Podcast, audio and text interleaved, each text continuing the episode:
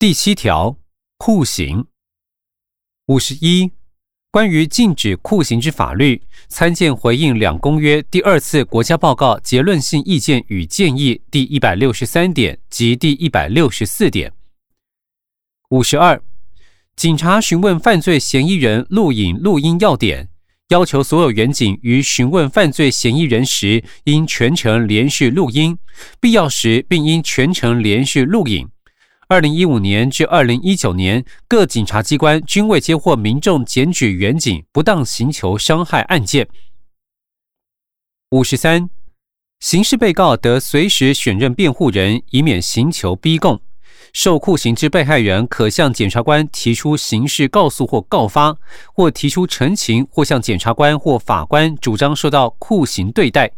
监所之收容人受到酷刑对待者，得向监所或其监督机关提出申诉。二零一五年至二零一九年，矫正机关接获此类申诉案件一千九百四十五件，警政督察单位则未接获此类申诉案件。五十四，监禁处所管理人员之训练，皆包括禁止酷刑或不当处遇等课程。二零一九年修正之羁押法条文，已参照本公约精神，参照本报告第九十三点、第九十六点及第九十七点。五十五，监察院除调查、纠正、弹劾、纠举等职权外，尚得依监察法及监察院巡回监察办法规定，定期巡查中央与地方机关及其工作设施。除人权保障委员会外，监察院并设有司法及狱政、内政及少数民族、国防及情报、教育及文化、财政及经济等常设委员会，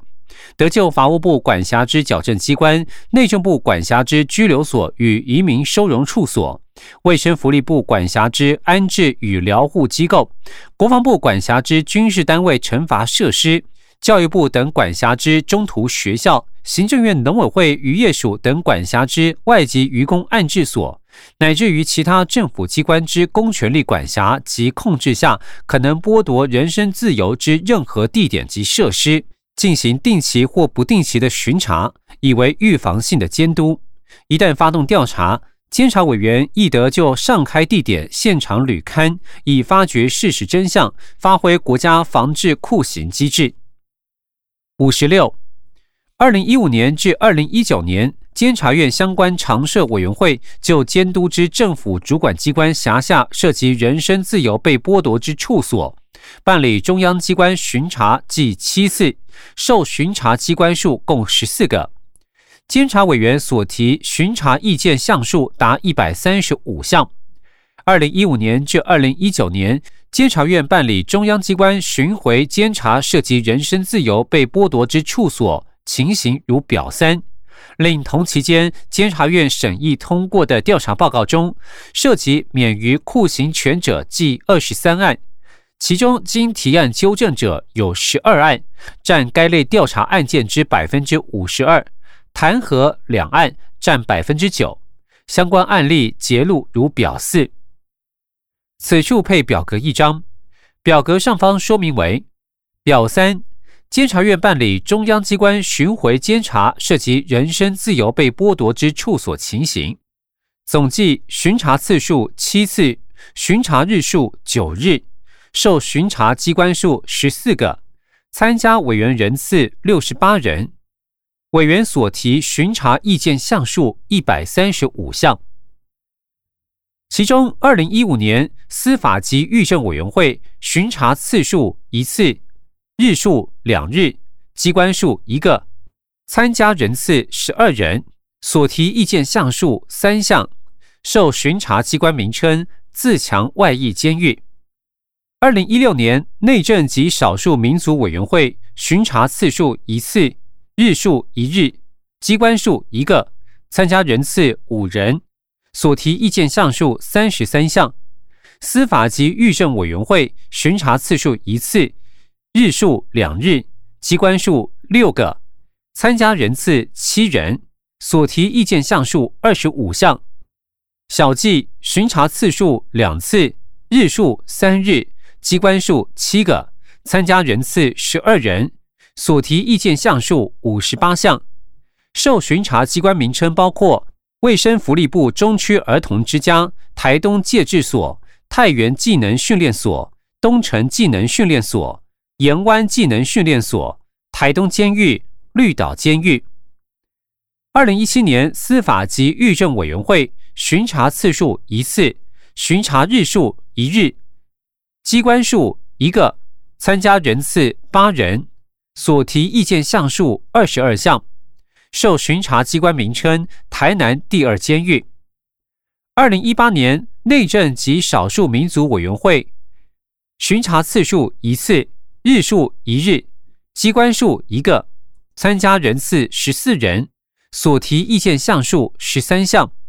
司法及狱政委员会巡查次数一次，日数一日，机关数一个，参加人次十二人，所提意见项数。二十九项，小计巡查次数两次，日数两日，机关数两个，参加人次二十六人，所提意见项数共四十二项。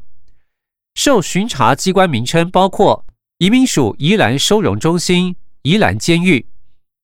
二零一九年司法及狱政委员会巡查次数一次，日数一日，机关数三个。参加人次十人，所提意见项数十项。受巡查机关名称：高雄第二监狱、明阳中学、高雄戒治所。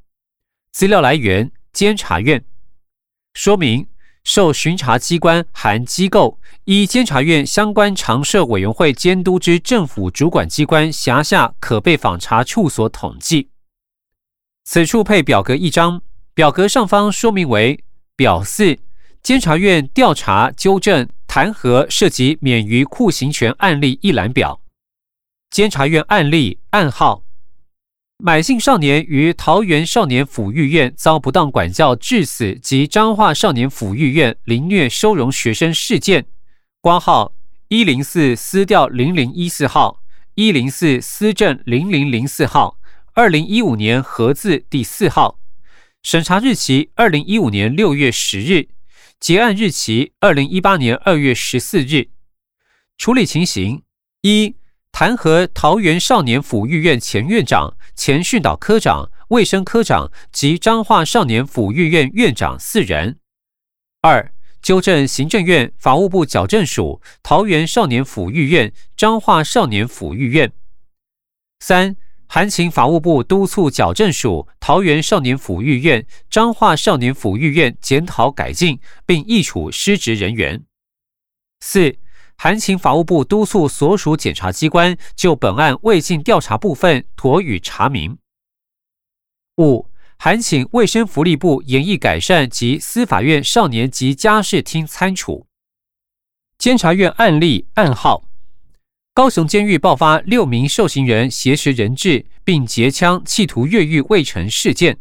挂号一零五私调零零零九号、一零五私证零零零三号，二零一六年核字第三十四号。审查日期二零一六年九月十四日，结案日期尚未结案。处理情形一。弹劾高雄监狱前典狱长、前副典狱长及前戒护科长三人；二、纠正法务部及所属矫正署高雄监狱；三、函请行政院高雄监狱检讨改进。监察院案例案号：彰化少年抚育院发生同房收容少年暴力冲突致死事件，挂号一零六私调零零二二号。一零六司政零零零五号，审查日期二零一七年一月十八日，结案日期二零一八年十一月十四日。处理情形：一、纠正彰化少年抚育院；二、函请法务部矫正署彰化县警察局检讨改进，并请彰化少年抚育院重新议处相关人员。监察院案例案号。嘉义特殊教育学校发生老师不当虐待学生事件，挂号一零八教调零零零九号，一零八校正零零零三号。审查日期二零一九年二月十三日，结案日期尚未结案。处理情形：一、纠正国立嘉义特殊教育学校；二、函请教育部、嘉义市政府、嘉义县政府检讨改进；三、将调查意见回复陈述人。资料来源：监察院。回本文。五十七，禁止酷刑及其他残忍不人道或有辱人格之待遇或处罚公约及其认责议定书施行法草案。立法院已通过一读，交外交及国防内政两委员会待审中。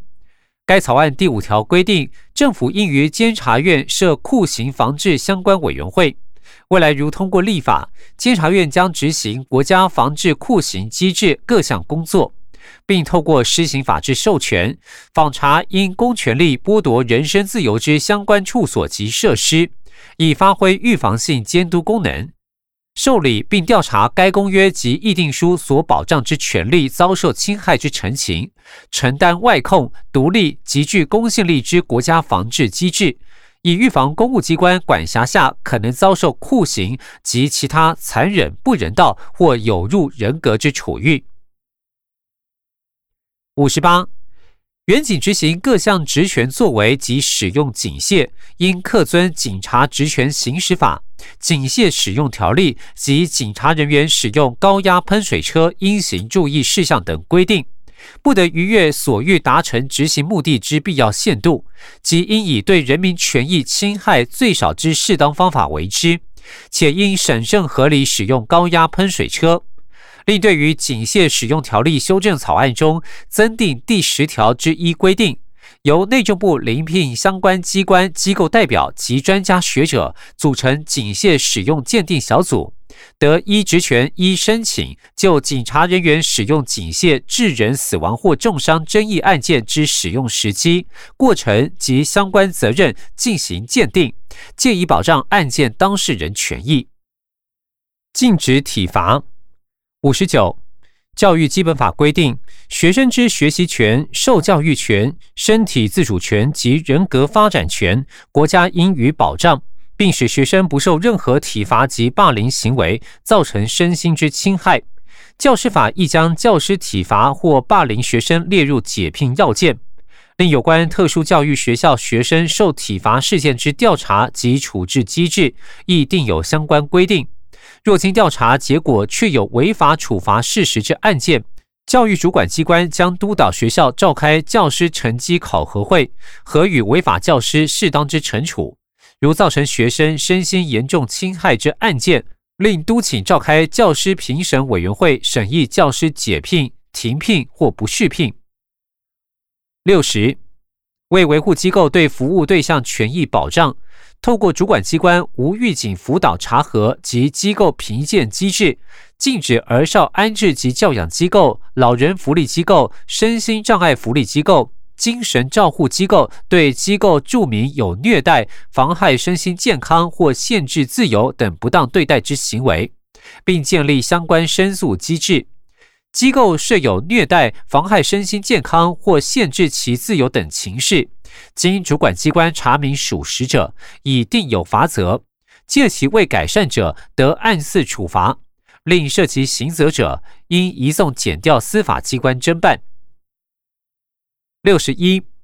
为强化机构工作人员之专业知能，办理机构服务人员在职训练，规定每年应接受至少二十小时的在职训练，包括老人保护概念、预防老人在机构受虐。身心障碍者保护个案通报处理、儿童少年保护系统整体概念及儿童少年特殊照顾议题等课程内容，积极宣导禁止不当对待。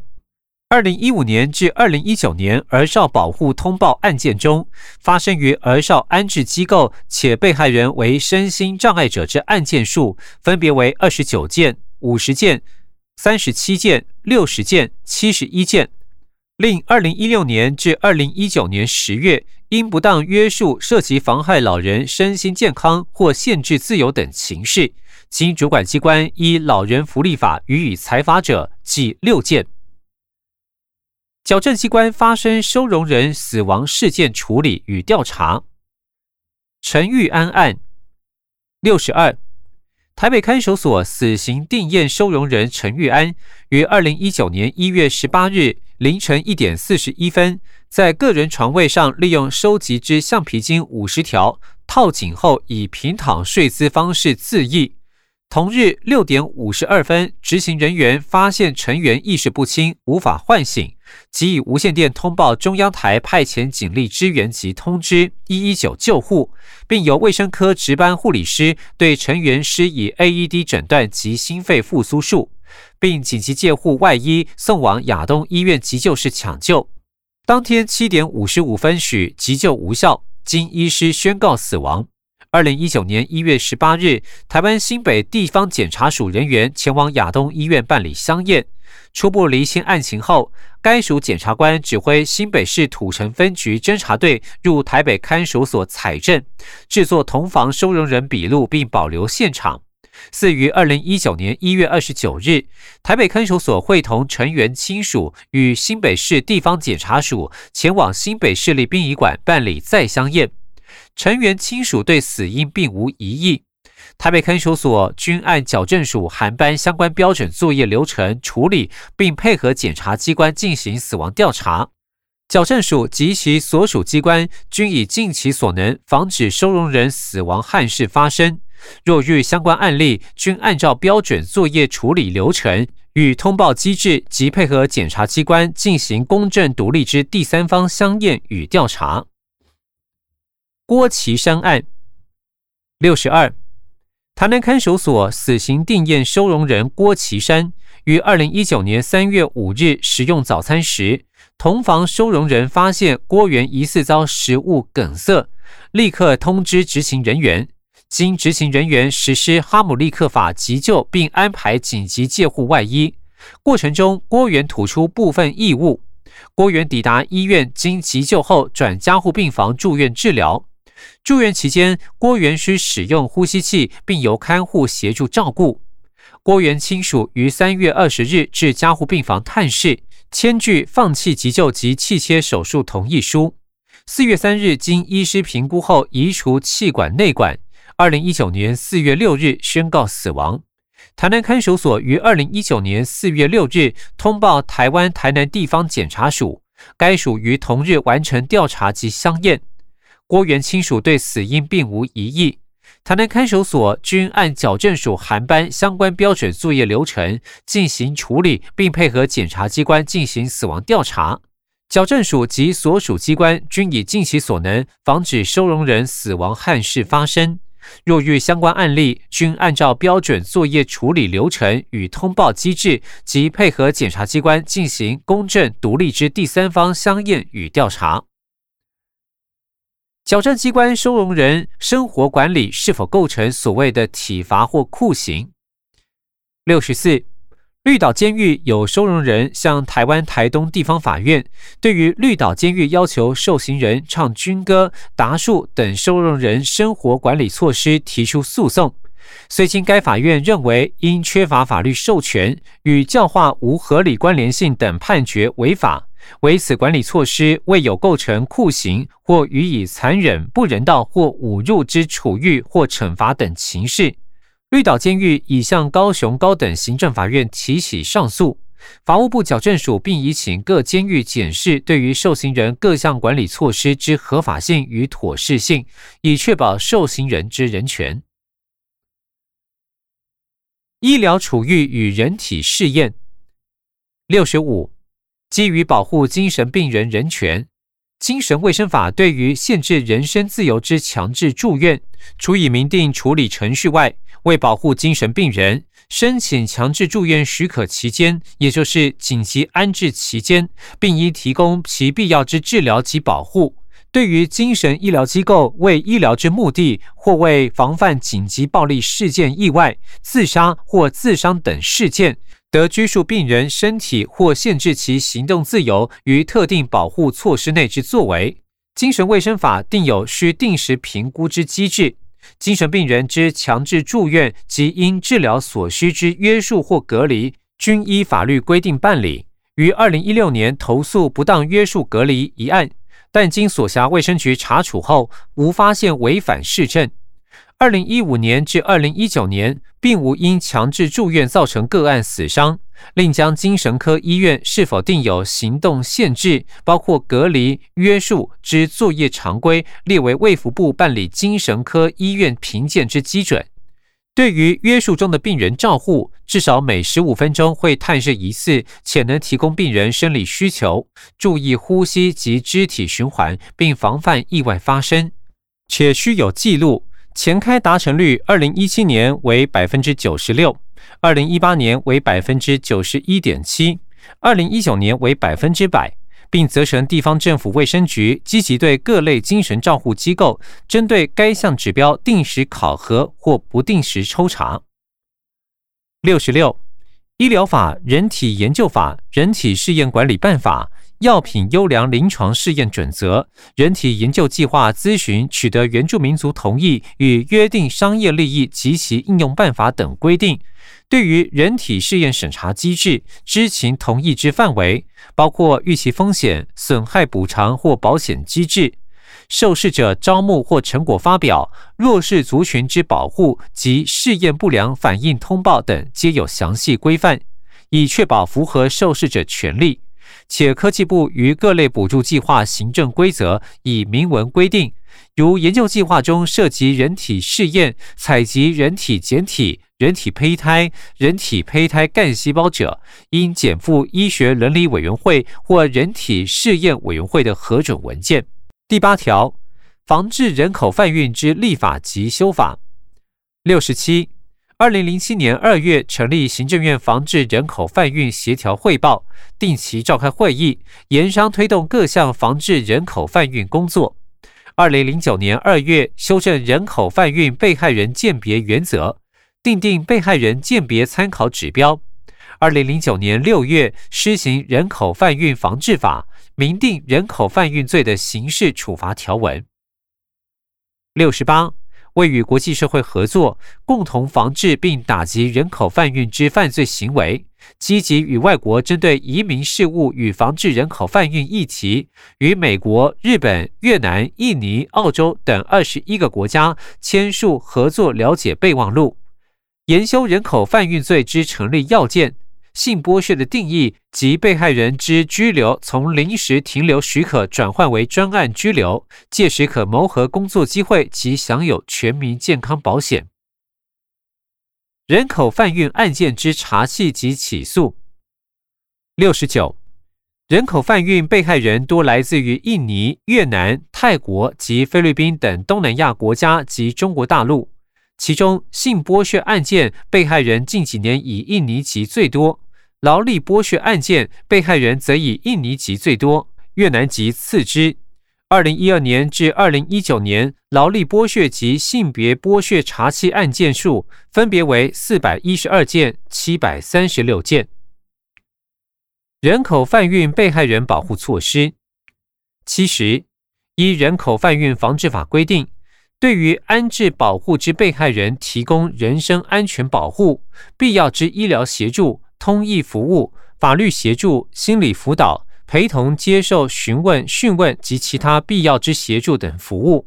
又持续办理防治人口贩运通识教育训练、查缉鉴别实务研习及国际工作坊，宣导国人及外来人口对于人口贩运议题的认知。并且对于以中华民国船舶、航空器或其他运输工具从事人口贩运之运送行为者，可施以停驶或废止证照、职业证照或资格之处罚。